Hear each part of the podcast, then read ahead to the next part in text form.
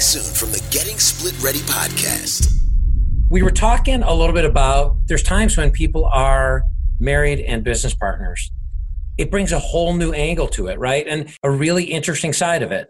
So I wanted to lead off with you and talk a little bit about business divorce. Yeah, I think it gets complicated in so many ways because, I mean, most businesses, if they're smart about it, right, have ownership agreement. But some family businesses do not.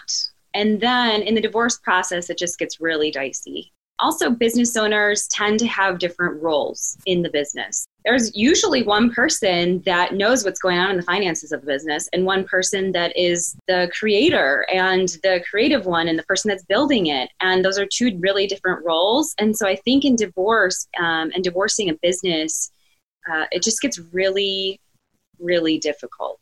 I think it's probably it's sometimes almost almost more difficult than than if you know one person was a salary employee and one person was a business owner because there's so much emotional investment in in your business as well as your life. The Getting Split Ready podcast can be found on YouTube, Castbox, and at splitready.com. If you're not sure about being split ready, go to splitready.com and take our 10 minute assessment and find out if you're split ready.